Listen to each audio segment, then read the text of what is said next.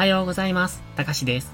今朝も寝起きのポジティブ発言、笑顔で歯磨き、やっていきましょう。まず最初にお知らせです。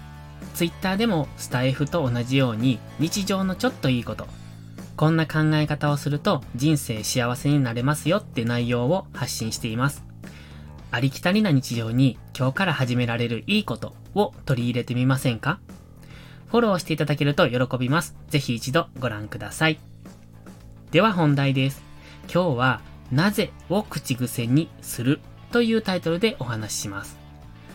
言い方を変えると、物事に疑問を持つです。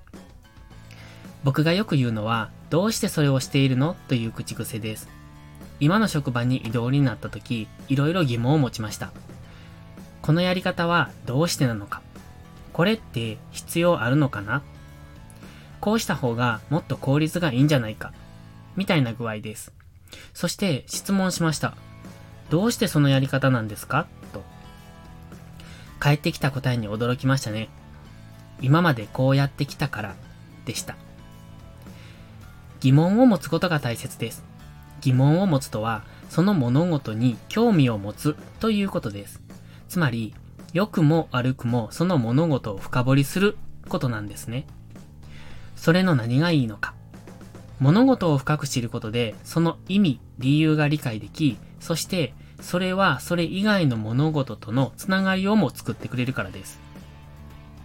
ちょっと抽象的で分かりにくいかもしれませんが、物事にはそれぞれ理由があります。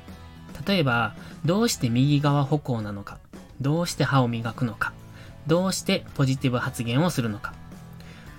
この理由を知って実行する場合と何も知らずにやる場合、得られる成果が違います。もちろん達成へのスピードも違いますし、理由を知っていることで改善点がわかります。例えば自分が普段何気なくしていた行動を子供や後輩に質問された時、その理由が見つからなかったことってないですか？それは自分が理由を知らずに、もしくは考えずにやっていたってことです。それが一概に悪いこととは思いません。ただ、それを知っていた方が人生が豊かになると思うから、知らないことをもったいないと思うんです。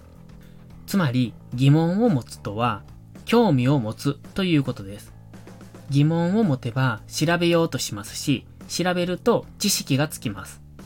知識がつくと、さらに多くのことを学びたいという意欲が出てきます。これが学びです。ですので、疑問に思うこと、それを普段から行うことで、自分の知識をどんどん深められますし、行動や思考が洗練されていきます。ただ、一つだけ注意点です。なぜなぜ成人になってはいけません。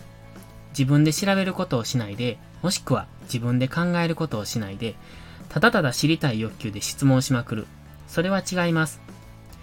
適切な質問はいいですが、質問をするということは、それに答えてくれる人の時間を奪う行為でもあります。質問をする前に自分なりの答えを持つこと、もしくは適切な質問をするようにすることが大切です。今日は、なぜを口癖にするというお話でした。普段の物事に疑問を持つことで知識の深掘りができます。知識を深掘りすると新たな知識欲が生まれます。それは結果的に自分の人生を豊かにしてくれる種になるんです。なぜはどこにでも転がっています。電車の中から見える景色にも今目に見えているものの中にも小さな疑問を持つことから始めてみませんか？それでは、いいことから始めよう。今日も元気よく、いってらっしゃい。